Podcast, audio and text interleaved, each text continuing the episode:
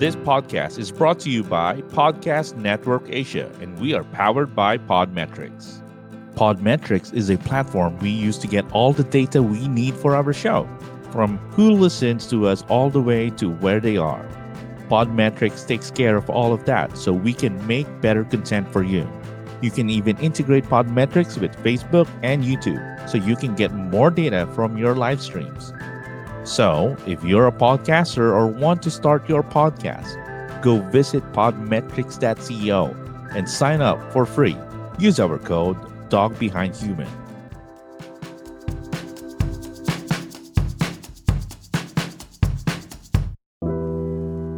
I believe if you have the option, and this goes for people as well as animals, if you have the option of being kind, why would you not pick that? Hey guys, you're listening to the Dog Behind the Human podcast with me, your host, Dog Coach Francis. How are you on this uh, beautiful Sunday afternoon, uh, least here in the Philippines? But we do have a special guest today, and she is coming all the way, actually live streaming all the way from London. And uh, we'll tell you all about her. But anyway, before we call out our guest for today, if you're watching the live stream right now, we actually have series dehydrated dog treats or series choice. As you can see, Serena, my golden retriever, is actually at my back, who is joining us for today's podcast. So if you'd like to order some of this dehydrated, pure dehydrated liver treats, we do ha- also have chicken dehydrated with pure love, nothing but goodness for you and your dog. So it's just going to be really safe for your dog and something that they would absolutely love. So thank you so much for everybody who's going to be joining us today. Hey guys, if you have any questions, please key into the comment section, whether you're live streaming, watching this from YouTube or on Facebook. So we're going to be live. Okay. And I, again, we do have our online puppy classes. So we are pulling up enrollees for the next coming batch for puppies. So uh, at least for my program, we consider the puppies below six months. And if you're a, you have a puppy which is uh, a little bit older, six months and above, then well, we do have a separate class for that. All right. But anyway, we do have a guest, as I was saying today, and I'm just super excited. She is uh, also a trainer, and uh, let me just tell you all about her. She is the owner and trainer for Paws Up Dogs. She has two beautiful pups, Riggs and Aya, but we'd like to uh, actually ask our guest today, who is uh, Riggs and Aya, and what's their story. And uh, but according to her website, she is a pro dog trainer and also a clinical psychologist. How cool is that? And um, well, she has been studying human and dog psychology and teaches owners how to build an incredible training relationship with their dog. Okay. So without further ado, let's call on our guest for today, no other than Holly Toad. Holly, hello. Hey, how you doing? All right. How is London today? It is very wet. It is very miserable, but it's okay. We've had some beautiful sunshine all week, so we can cope with one day of rain, I think. all right. Cool. Cool. When it's raining, do you think that the dogs actually like rain? I mean, do they play or do you think that they would rather not play or train? I mean, how is it? Because right now here in the Philippines, eh, well, it's a little bit cloudy, but it's still a perfect day for training. But in London, I'm not really sure how the weather is like. So when it's raining, does it get cold? Um, usually, at the moment, it's quite warm, but usually when it's in winter, it's freezing cold and the wind is whipping the rain around Oh. face. Um, All right. So you won't really recommend training when it's raining Well, in London? I think it depends on the dog. So one of my dogs, he'll do anything for training. He just loves to train. So if, if I just let him in the garden for a walk, he'd be like, "Nah, mum, I'll stay in the house." But if I got some treats out and started engaging with him, then he'd be more interested. Um, my it. big fluffy girl, not so much. She'd rather sleep inside.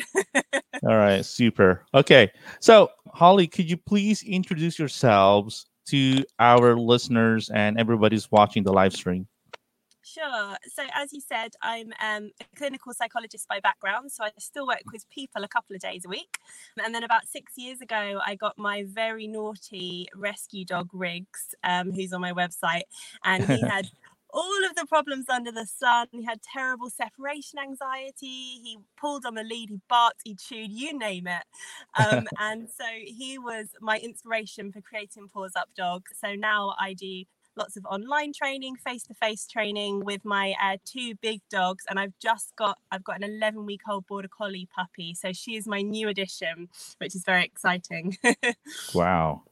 All right. And what exactly pushed you into dog training? I mean, you're a clinical psychologist and I know a lot of people who wants to be a clinical psychologist. Do they call you doctor? So does yeah, anybody yeah. call you doc? wow. I'm not as much of a fan on it. My friend said you should put that on your website, and I was like, oh, I don't know. right, right. You could be like Dr. Ian Dunbar, so we can call you Doc Holly Toad. How cool is that, right? Yeah. I mean, people call me Coach Francis because, well, basically that's the brand, and uh, it actually tells the story of what we do. We actually coach dogs, and yeah. they're humans. But as for you, you are the real deal. You are legit. You're the doctor, right? so I'm pretty sure uh, there's so much things that you apply with human psychology and uh, at least the similarities and probably differences, right? So anyway, so how long have you been training dogs, Holly? About six or seven years, I think. All right. And how long have you been practicing clinical psychology? Mm, 10 years, I'm going to say, I think. wow. so quickly. wow. Okay, that that's something really interesting. Uh, clinical psychology, at least here in the Philippines, there's just only a handful of mm. people that I know who practices clinical psychology. And this is a question: uh, uh Do you prescribe Prozac? No. So in this country, the psychiatrists do all the medication prescribing. Psychologists, oh. it's uh, the talking therapy side of things. Yeah. Cool. And things. Cool. Yeah. Anyway, so that's still cool. So maybe we can start with that.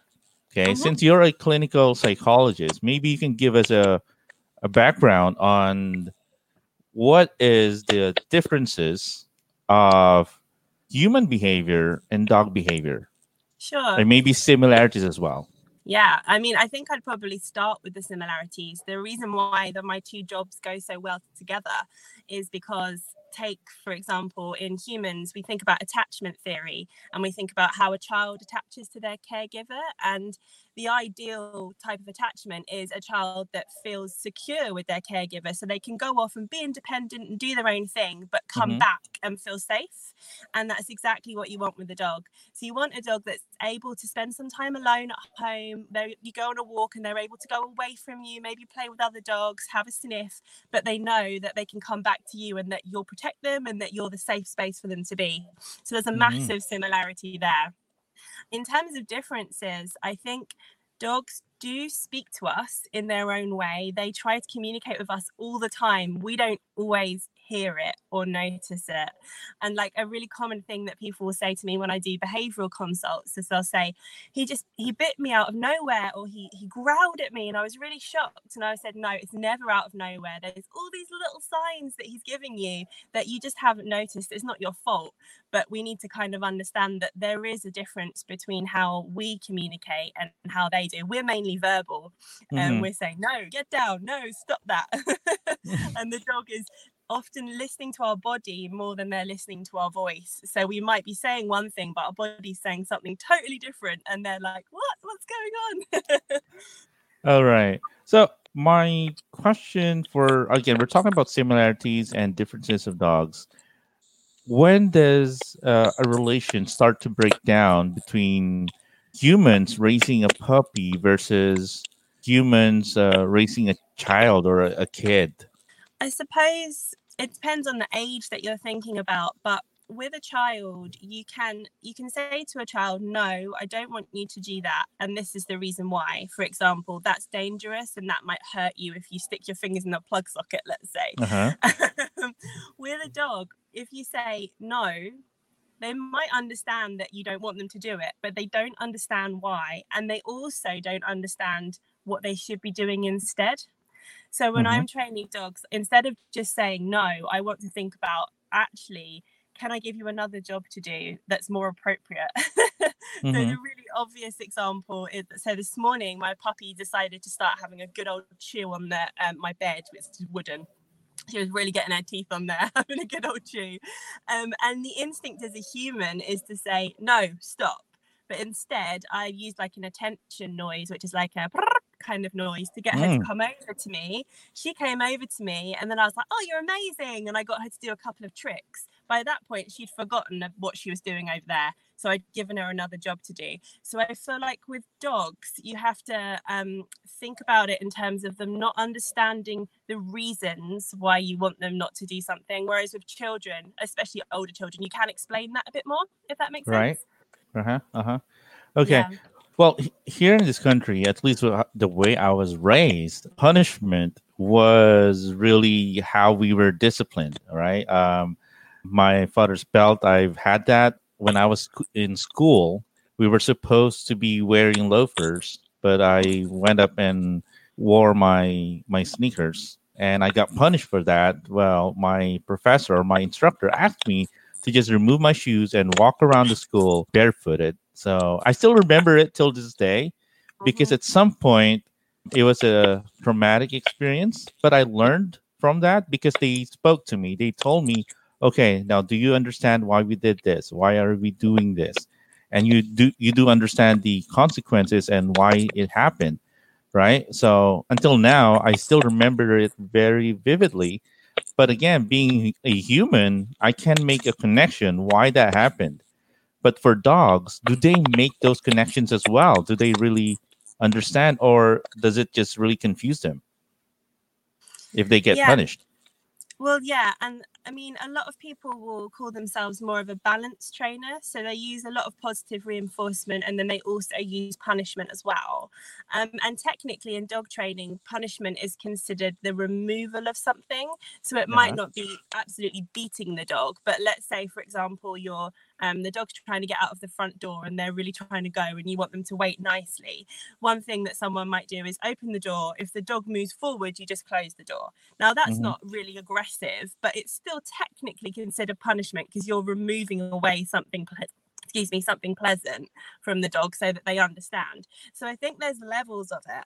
I do think that some dogs can be punished and they can remember it and then they can go and be absolutely fine I think other dogs who are maybe a bit more sensitive um, and will get the punishment and not quite understand what it was. So let's say, for example, this morning with the, my puppy chewing my bed, if I'd shouted at her and hit hit her, let's say, she would have mm-hmm. stopped what she was doing, I'm sure but she might not have made that connection with the chewing. She might have looked at the big picture and thought, okay, so I was chewing the bed and there was a noise outside and then I got smacked. So was it the noise or was it the bed? And that's where you can get that bit of confusion and you can end up accidentally developing a, a dog that's really anxious and worried to be around you, but not really getting why mm-hmm. you were upset mm-hmm. in the first place. All right. Well, I'm, well, at least for our listeners, maybe they're probably curious on what's the effect. Why are you not supporting punishment? I mean, there are still chokers out there. We had Michelle Stern in the show a few weeks back, and she was also telling us that, well, I would never punish a dog, uh, at least for, for dogs and how we're raising them. Is it okay to use a little bit of punishment? So for me, it's also a firm no. Um, I believe if you have the option, and this goes for people as well as animals, if you have the option of being kind, why would you not pick that? Mm-hmm. So I think often punishment can be much faster, much quicker in terms of creating, you know, a response, let's say, sometimes. And it also might make us feel a lot better. So we're frustrated. We've been dealing with this dog being annoying all day right. long, all week long, and we just react. Um, actually, I feel like if we can take a deep breath, take a step back, and think to ourselves, my dog doesn't understand. I, as yet, haven't done a good enough job of teaching them how to behave in the way that I want them to. And that might be because they're really little, or it might be because we haven't done much work together yet. I need to think about what I can do to help them to understand rather than just taking the easy route and being unkind. That's kind of how I see it. Right, right. And being a clinical psychologist, there's the same amount of punishment affect children as well? Does it relate that when you punish a kid growing up, do they remember that? And does it change the behavior of a child?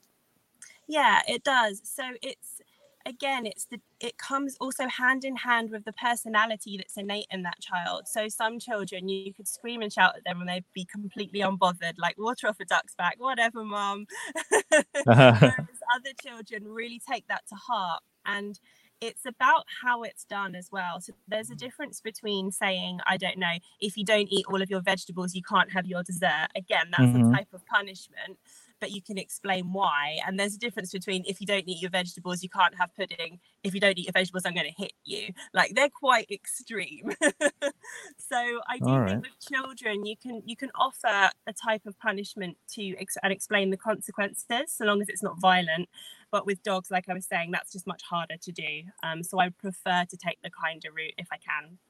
Right. Good. I completely agree, and that's also the same advice that I give to my to my clients and to my students. If you have a puppy, why would you choose to punish a puppy if they won't understand you anyway? So if you're using something positive to teach your your dog, the only repercussion maybe or the only thing that's going to be bad for the dog is you have a dog that is overweight because you're maybe using too much treats all right and that's the only yes. bad thing that's going to happen to your dog but it won't be a ticking time bomb in the future just because you're using a choker or maybe you're not using even a choker but the overall training style is very punitive and maybe you're you copied it from another trainer who's just using a no reward marker or a punishment marker like right? So we all know who that is.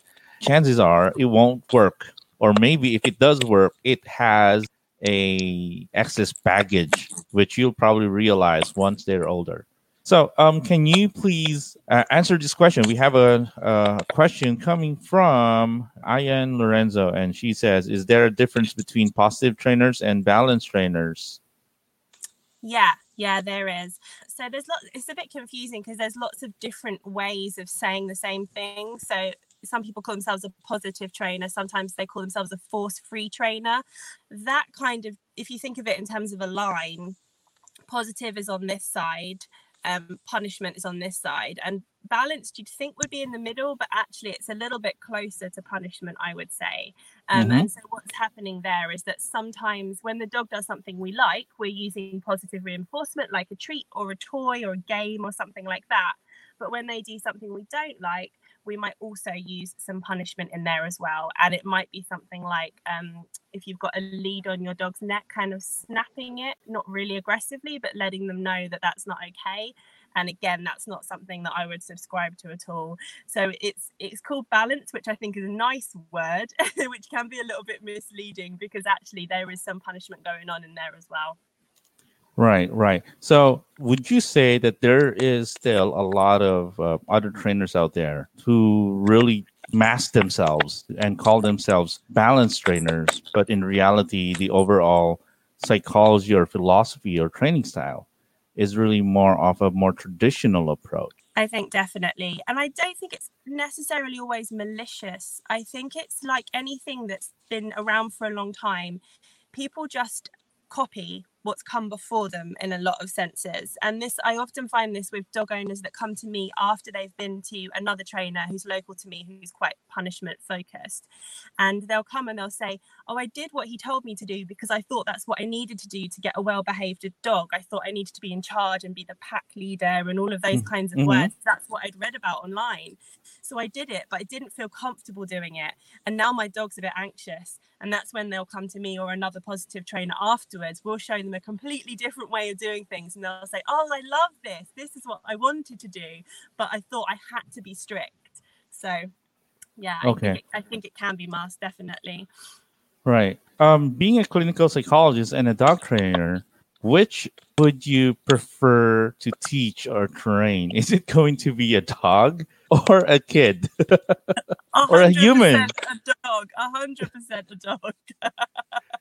I mean, I use a lot of my psychology knowledge to work with owners, to be honest. And a lot of that actually is the empathy side of things. So, really empathizing with people's situations because people will keep some of these these fears inside they might even be thinking I, I wish i hadn't got this dog i don't think i'm a good enough owner. I'm not doing the best for them. I don't know if i should keep them. And they're really scary things and they create a lot of guilt and a lot of strong feelings. And so i want to be able to be there to say that's normal. Please don't uh-huh.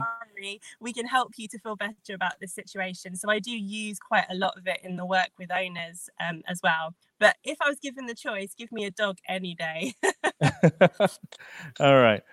Um, during our past epi- episodes, we were talking about anthropomorphism, mm-hmm. right? And one thing that we've noticed is there are more people who's having issues with their dogs just because they are starting to treat their dog as if it's a grandchild uh, to a point that they would rather side with the dog than to side with their own daughter, human daughter. And uh, it's becoming much more prevalent nowadays uh, because maybe it's social media or Instagram.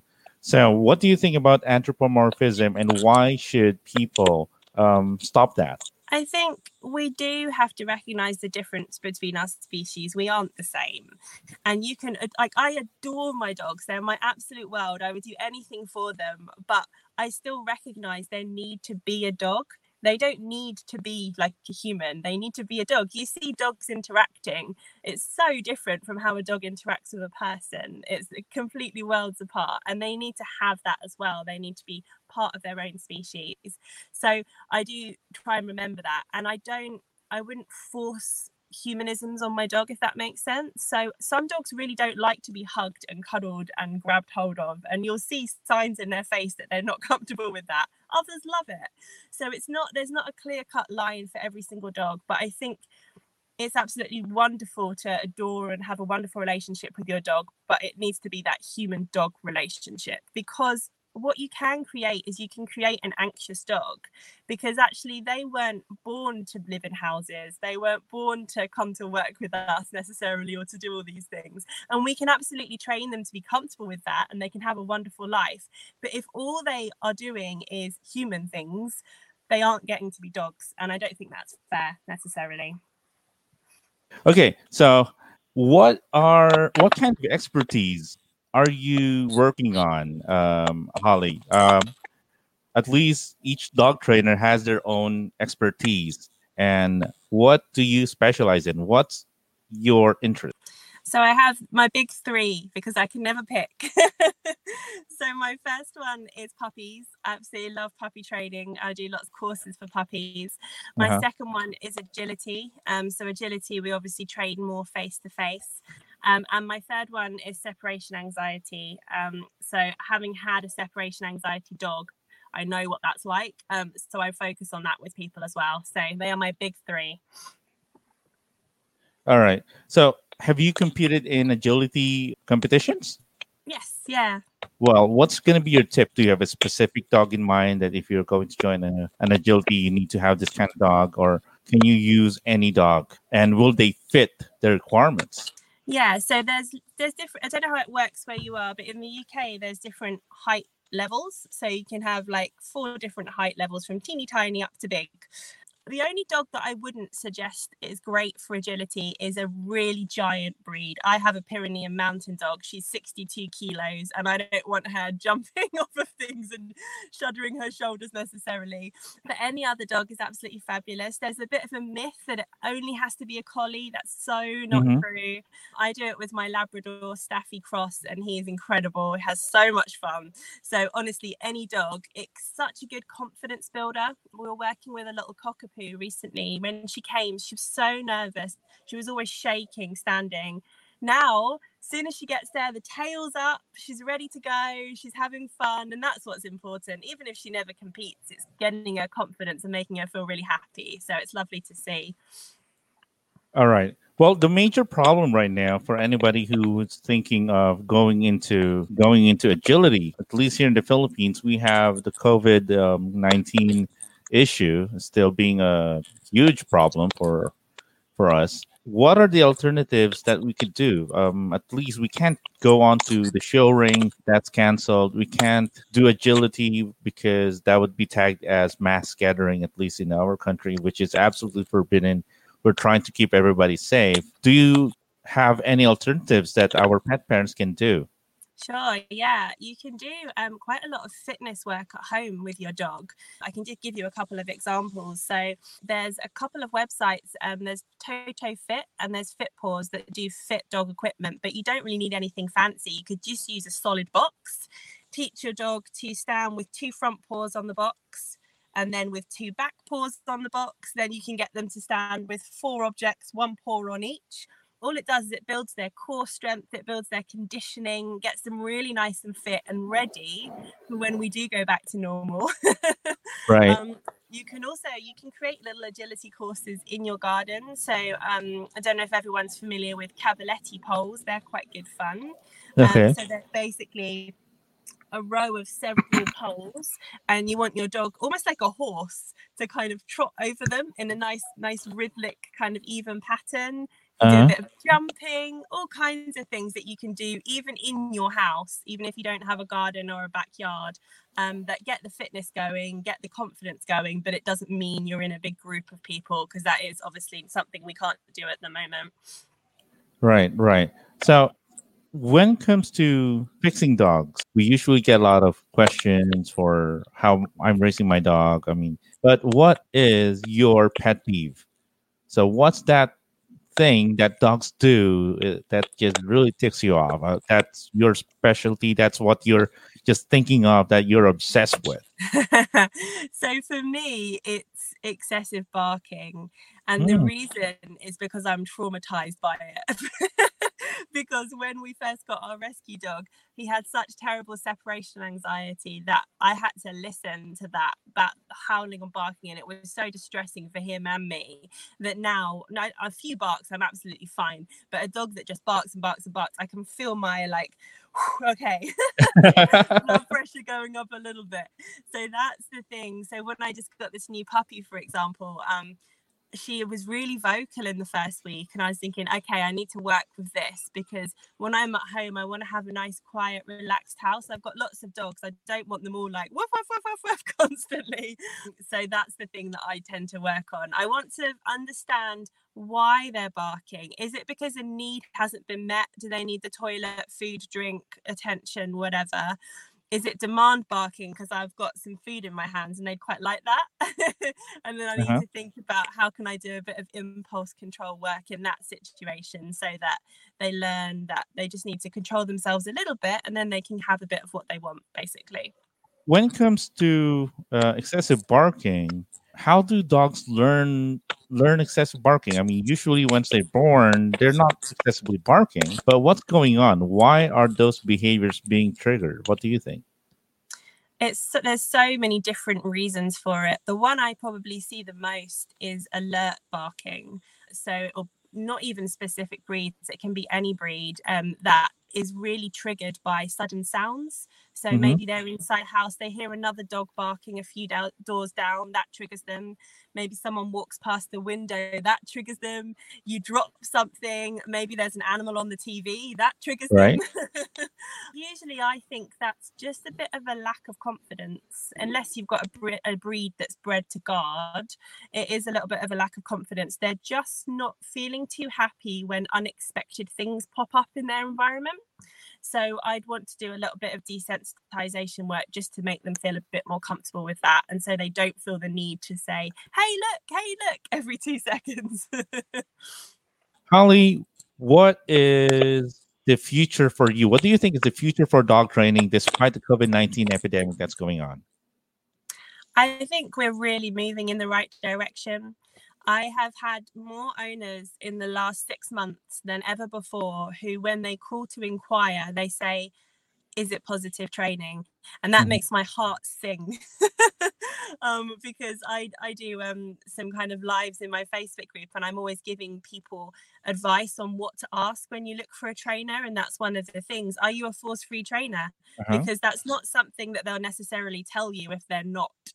So I do feel like we are moving in the right direction. Um, I do think, I'm not sure what it's like in the Philippines, but certainly in this country, there are still a lot of programs on TV that really subscribe to older methods. So, one mm. very particular famous gentleman, um, I'm sure you know who I'm talking about, his TV show is on all the time. And I will, I'll often go to visit someone on a one to one and they'll say, Oh, I watched this and um, he said to do this. So I've been, I've been squirting water in their face. And I'm like, oh. so I, I think we do have a way to go still, but I'm glad I feel like we're moving in the right direction. And for me, I feel like I have less of a battle explaining to people that they need to focus on the bond with their dog above everything else. Now people are like, oh yeah, I want to have a great bond with my dog. That's what I want, and that's really really lovely. So mm-hmm. I think if we can, when we move past the pandemic, hopefully soon, people will be raring to go to get out and do stuff with their dogs, whether that's sports or scent work or whatever it might be. Yeah, so I'm feeling quite excited about moving forward, definitely. Right. Can you please tell us something about Paws Up Dogs? Um, so I do lots of local classes. I do uh, puppies, I do older dogs, I do agility, um, and one to ones as well. But the majority of what I do now is actually online. So I do lots of challenges. I've just actually finished a five day puppy training challenge, which was mm. so much fun. So many cute videos of these little puppies doing these exercises. And I do lots of online courses. So I have um, online digital training courses for puppies, loose lead walking, recall, um, calm dog.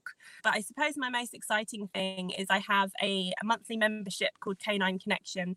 So basically, people have um, pay each month and they get materials delivered every single week. So they get to have help with their training and live coaching calls as well. So very busy.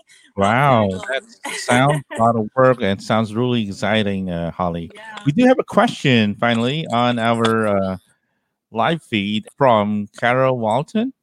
And uh, Carol Hi, says, Hello, Holly. Great advice recently and fabulous help. What can you advise for pulling on leash? Nice to see you here. Hi, Carol. Carol's just done my challenge, which is very cool. I think she's in for uh, in the running for the grand prize, which is exciting. Which I'm doing after we we jump off our call. wow. Um, so loose lead walking, um, for me, there's a few factors that come into play so obviously you're working with distractions. Oh, there's your dog. She's so gorgeous, popping up Thank behind you. Yeah. so you're working with distractions um, out and about. There's sights, there's smells, there's sound, there's all kinds of things. So what you really want to think about is you want to make the area next to your leg the most rewarding it can possibly be. So when I start with loose lead walking, I don't actually start outside. I start inside. I use a clicker Mm-hmm. Um, and all I'm going to do is just walk up and down. Whenever my dog checks in and comes close to my leg, I'm going to click and give them a bit of food and tell them how amazing and wonderful they are. And we'll do that for several weeks. Of course, you can go for a walk in the meantime, but you're just really reinforcing that then when you feel like they've got it and as soon as you get your clicker out they're like oh yep here i am you can start to take that outside as well people often ask me about what harnesses and leads and is there a magic harness? No, there are harnesses that will help you, but the mm-hmm. training has to be there as well. I like to use the Y shaped ones that come kind of over here, clip under the belly. It means you've got nice shoulder movement. Um, and I use a double-ended lead, so a lead that clips to the chest and then a clips to the back, like kind of horse's reins almost. mm, that right. just helps with your connection with your dog when you're walking. So it just helps to keep them connected, and then you've got your clicker and your treats. Honestly, that's the best technique I have. Um, I do use lots of other games to really reward proximity and closeness, but that's kind of the core technique that I use definitely.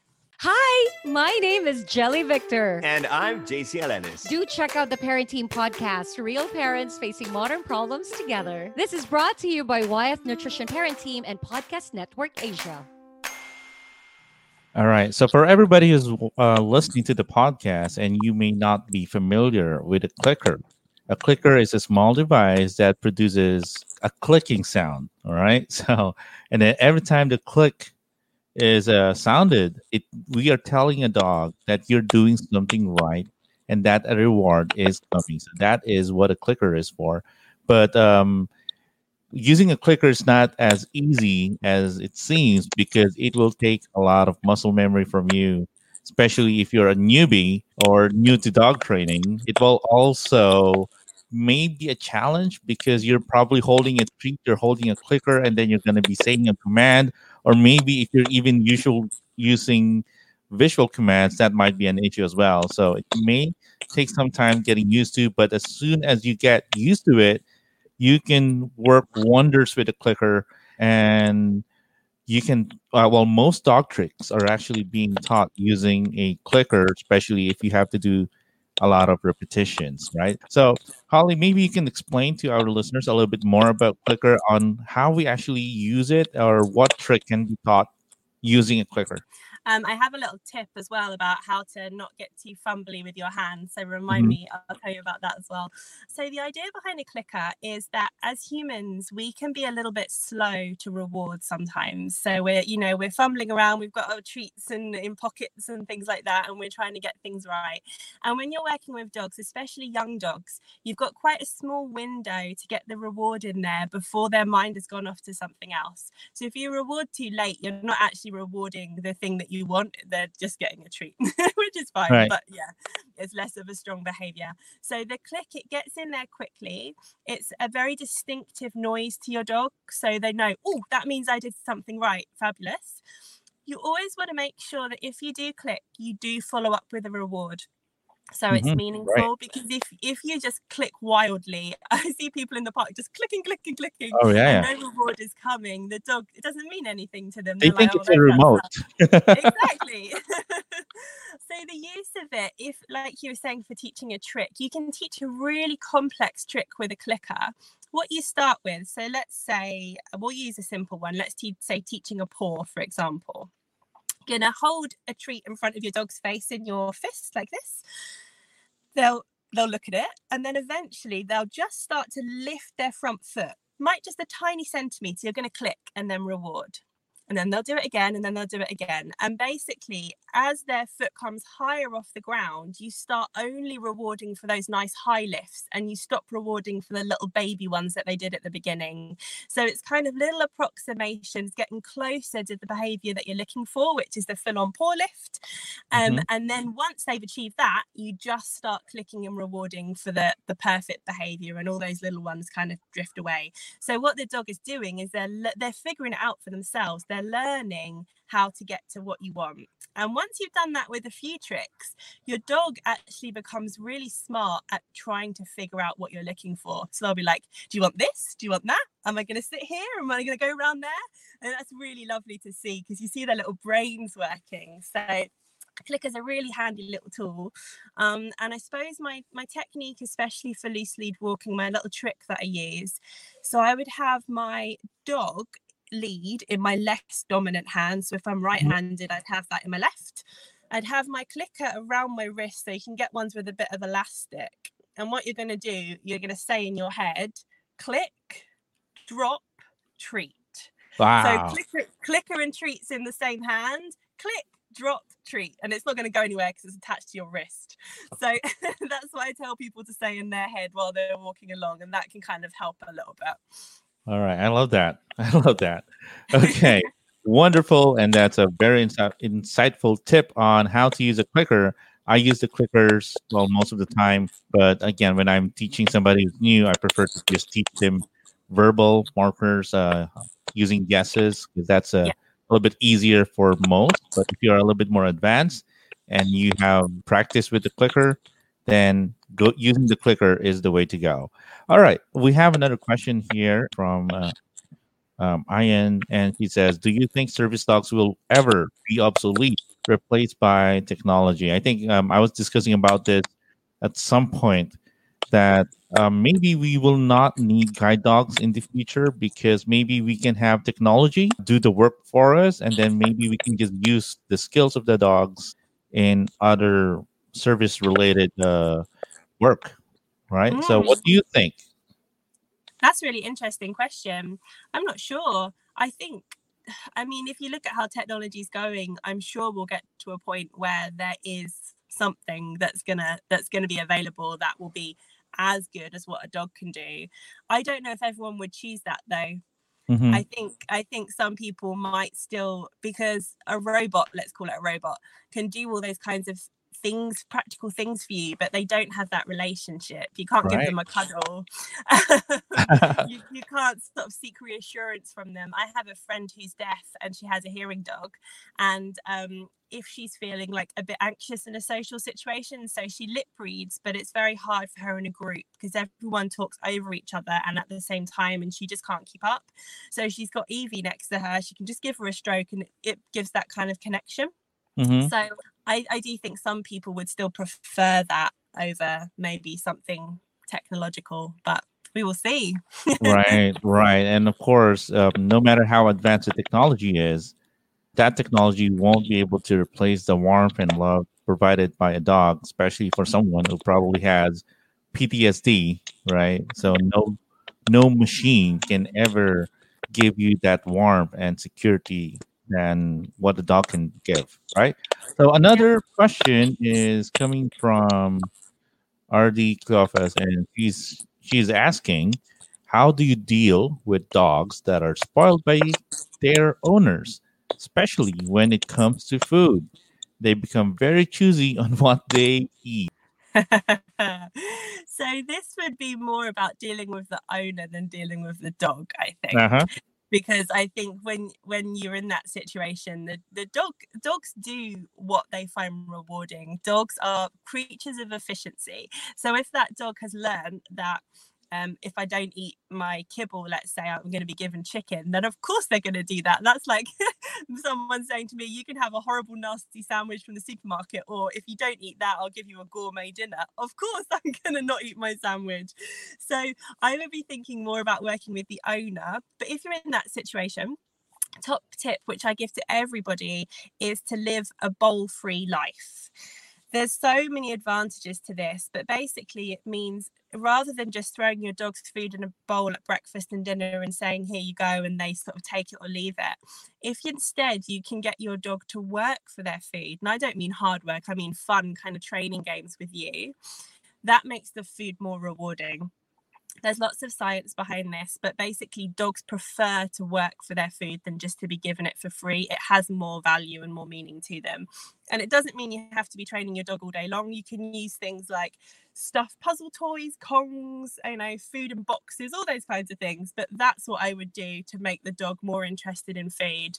Um, and then I'd be saying to the owner, just be a little bit careful about your behavior as well at the same time, I think. There you go. There you go. That's why we're both choosing to train dogs. um, her being a clinical psychologist, and before uh, before going to dog training, I was actually training people um, in corporate stuff, uh, technical training, uh, those kind of corporate stuff for for some companies. And I ended up choosing training dogs because I think it's easier to train dogs than most people I know or get to meet. All right. Um, Carol is saying brilliant.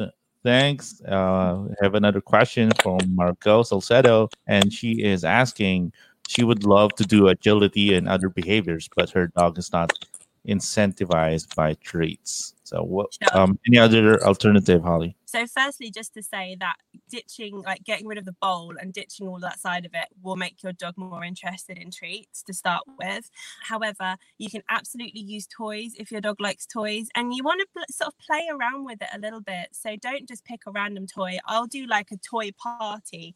So, I'll put down a tennis ball, a tug toy, a rope, all different kinds of things, a squeaky toy, and I'll put them all down in the garden and I'll see where my dog goes first. That gives me some indication of what their favorite toy is. So you can definitely use a toy to reward. Some dogs really like movement as a reward. So if you've got a dog that loves chasing other dogs, let's say, or chasing birds, if that's what they find rewarding, you can make yourself the movement, let's say. So I'll give you an example. Um, Mm-hmm. If I'm training, one of my dogs loves movement. That's what I mainly use to reward her. So I might ask her to lie down. As soon as she lies down, I'm going to say, yeah, and I'm going to run away. She gets to chase me. That's her joy. So she Mhm. would far rather do that than have a treat from me any day. So I would advise just watch your dog for a day and just notice how they reward themselves, what they love to do, and then try and think about how you can incorporate that in your training. There you go. Okay, so I hope that answered your question, Margot. I think we have a comment um, from Carol again. She says, The nose activity you taught was a really good one that Millie learned really quickly. What was that nose activity, um, Holly? I'm not sure which one Carol's referring to. We had we did two. So we taught a hand touch where your dog smushes their nose into your hand. Mm-hmm. We also taught um, what we call nose, which is where you get your dog to put their nose inside an object, so inside like a cone or something like that. It's just a confidence builder and a kind of a focus exercise. All right. So there you go. So I think that technique is called targeting, right? So you're mm-hmm. using your dog's nose to target an object and then you, you can reward using a verbal marker yep. or just like what we uh, we were talking earlier uh, clicker.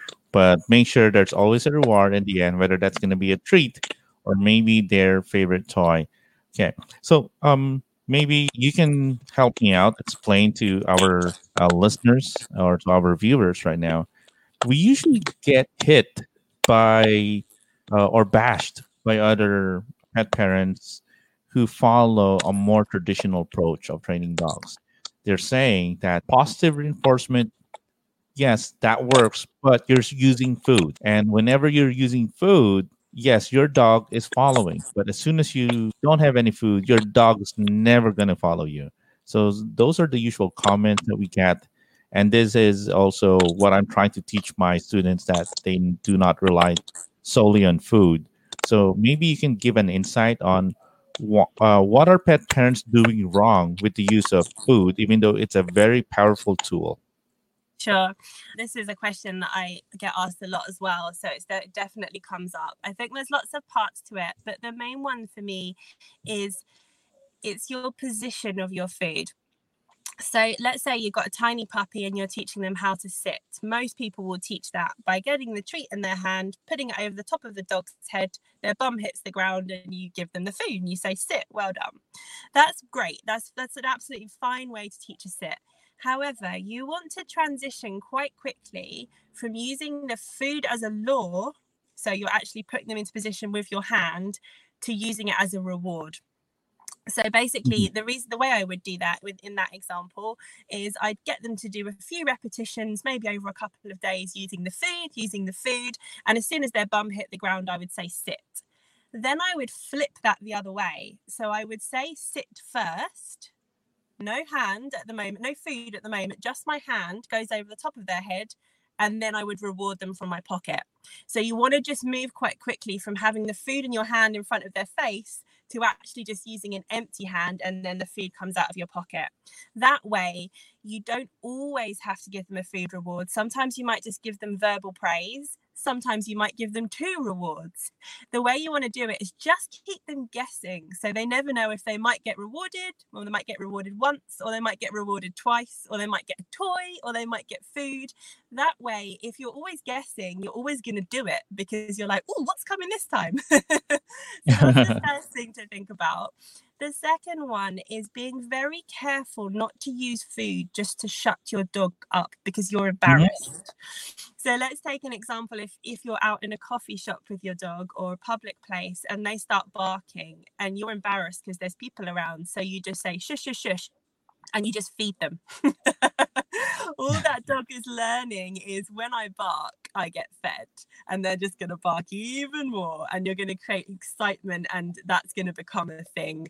So, in that situation, I'd be thinking about A, why is my dog barking? Actually, is this a bit too much for them right now? Maybe I need to be somewhere quieter, maybe I need to practice this scenario somewhere safer, whatever it might be. But just be very careful about using food to kind of shut your dog up, I would say. And that's not necessarily barking, that could be anything that they're doing that you don't really like, like chewing your table, for example. Don't just feed them. Mm. yeah. There you go. So when we're using food to train our dogs, you also need to be responsible, right? So you do not want to be rewarding the wrong behaviors. If you have a dog that is barking, like what Holly is saying, you're giving a treat so you'll just shut up and uh, hopefully keep quiet, but chances are they won't keep quiet because they will, guess what? Bark again because they want another treat. So be careful in uh, rewarding those behaviors. And then uh, I, I guess what Holly is trying to tell us is, and what I got from it is, you have to wean out the treats slowly, but as fast as you can. You don't want to be too reliant on the treats. You want the dog to be always guessing and thinking, hey, when do I get the treat and what do I need to do to get the treat and how many repetitions? You want the dog to keep on guessing when the treat is coming. And in that way, you would then have a dog who is just obsessed, right? And trying to win the treat, the jackpot moment. Okay. Holly, it's been nice talking to you. But before we end our interview. Hopefully, we can invite you again. But before I ask you my final question, uh, Carol Walton says the cup one. Oh, yeah. So that's getting your dog to pop their nose into like a cup or a cone or something like that. Yeah. Right. That's uh that's super cute. Maybe I should do that with my students as well. Yeah. All right. Okay.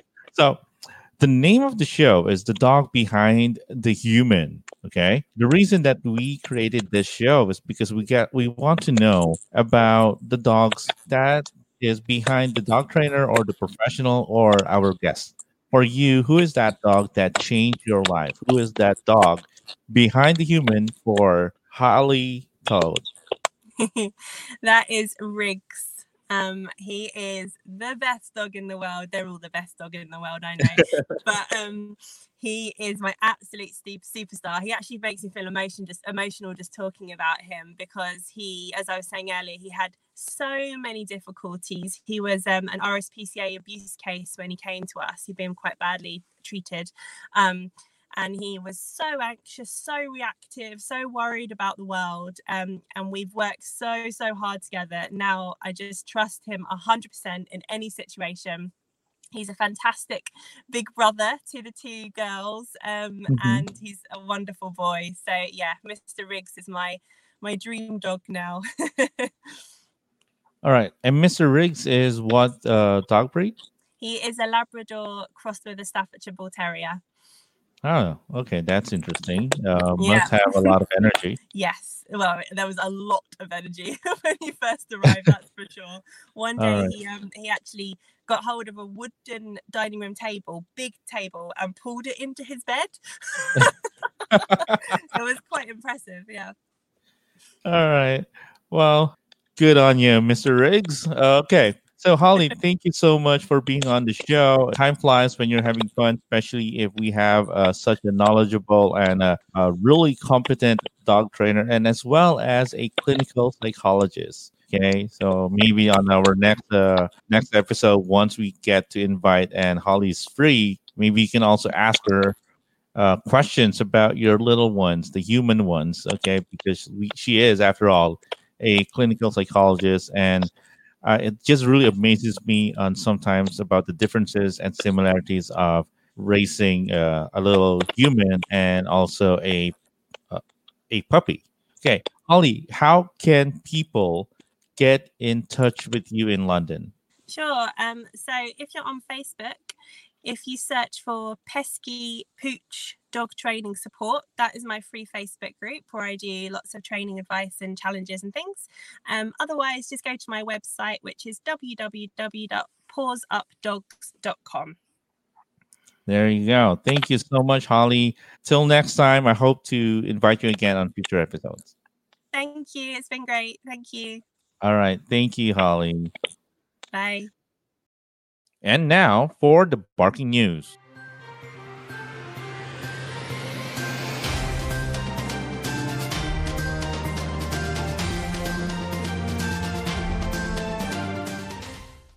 In an article written by Alicia Lee from CNN, a Kansas dog went missing for days. Turns out she had journeyed to her previous home in Missouri, over 50 miles away. After Cleo, the four year old Labrador, went missing, her owners found her somewhere they didn't expect at home, except that it was the family's previous home in Lawson, Missouri, rather than their home in Olathe, Kansas. The family hadn't lived in their Kansas home for nearly two years, but Cleo made her way back to its porch, where the new homeowner found her. My wife and I had just gotten home from work. Colton Michael, the house's new owner, told CNN. Cleo was laying on the front porch at the front door, just laying there, waiting for somebody, it seemed like. Cleo wasn't wearing a collar, but she was too well groomed to be a stray, Michael thought. So he had Cleo scan for a microchip. Thankfully, she had one and it pulled up the name of her owner. That's when my wife pointed out that their last name was the same last name as the previous owner of the house, Michael said. So he went onto Facebook and searched the owner's name and saw that his family had posted that their dog went missing a week earlier. I told him that he found his dog, but once I told him where he was, he was kind of speechless, Michael recalled. Door to door, Cleo would have to travel 57 miles from her current home in Kansas to her previous home in Missouri, according to CNN affiliate KMBC. And neither family knows how she made the trip considering the fact that she would have to cross a river or a bridge crossing with heavy traffic to get to the house. In an article from abc.net.au written by Latoya Jameson and Marisa Parrott, detection dogs can help endangered native wildlife find a mate. Moss bounds happily through the bush, showing the usual exuberance of a young Labrador Despite his looking like play, he is on a serious mission to help fight the extinction of some of our most critically endangered species. Moss is a detection dog in training. These dogs use their exceptional olfactory senses to locate everything from koalas high in the trees, desert tortoises buried deep under soil, and even whales, often more effectively than any human team would aspire to. What makes Moss unique, however, is he'll not only find endangered species in the wild, but it will also be a part of a larger team helping endangered species breed effectively. These dogs will be the first in the world to do this, starting with a groundbreaking trial with Tasmanian devils. Moss will eventually help find the tiny cryptic bobo dog frog in the wild. This is Irene for the Party News. See you next week. And before I say bye, I would like to read to you our dog code of the day. All right, so our dog code for today is coming from actor Will Rogers. And Will Rogers says, If there are no dogs in heaven, then when I die, I want to go where they went. And that's it for today's episode. Please don't forget to follow us on our social media pages like Facebook, YouTube, and Instagram. Just search for Dog Coach Francis on those three platforms. Aside from Spotify, you can also catch the dog behind the human on other audio streaming platforms like Anchor, Apple Podcasts, Google Podcasts, Breaker, Pocket Cast, and Radio Public. Again, this has been your host, Dog Coach Francis, and like I always say, keep healthy, keep safe, and don't forget to pet your dog.